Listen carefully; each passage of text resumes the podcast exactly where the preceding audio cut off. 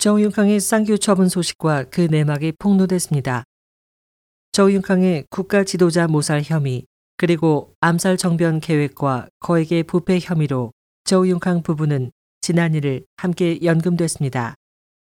이를 시진핑 국가주석이 정식 체포 결정을 내리고 7명의 정치국 상무위원들이 투표하는 방식으로 표결한 결과 조용캉에 대해 특별 조치를 취하고 자유를 제한하며 조사할 것에 동의했습니다.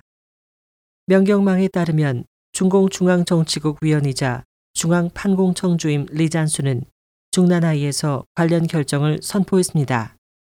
이를 해가 질 무렵 조용캉은 중공중앙이 그의 문제에 대한 조사를 전개한다는 결정을 받은 후 그 자리에서 땅에 쓰러져 움직이지 못했습니다.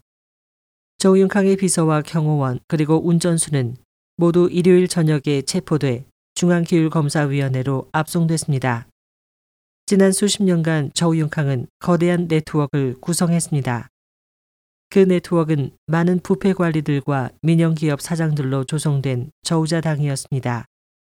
이 저우자당에 속하는 정법계통과 선전계통, 군부와 중앙기업, 그리고 랴오닝과 스촨, 후베이와 광둥의 성고위 관리자들 중에서 적어도 8명이 쌍규 처분을 받았으며 그 중에는 지난주 조사를 받은 후베이 부성장도 포함되어 있습니다. 조용캉은 또 모살 혐의와 중공 지도자에 대한 모살 기도 혐의뿐 아니라 여러 대형 부패 사건에 참여한 중공 역사상 전례 없는 일대 사건의 주인공입니다.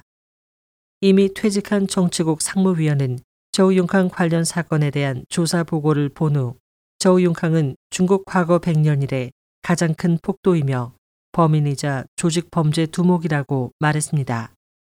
4일 왕岐산 중기위 서기는 중공중앙정치국 회의에서 조용캉 관련 사건 조사 진전 상황을 브리핑했습니다.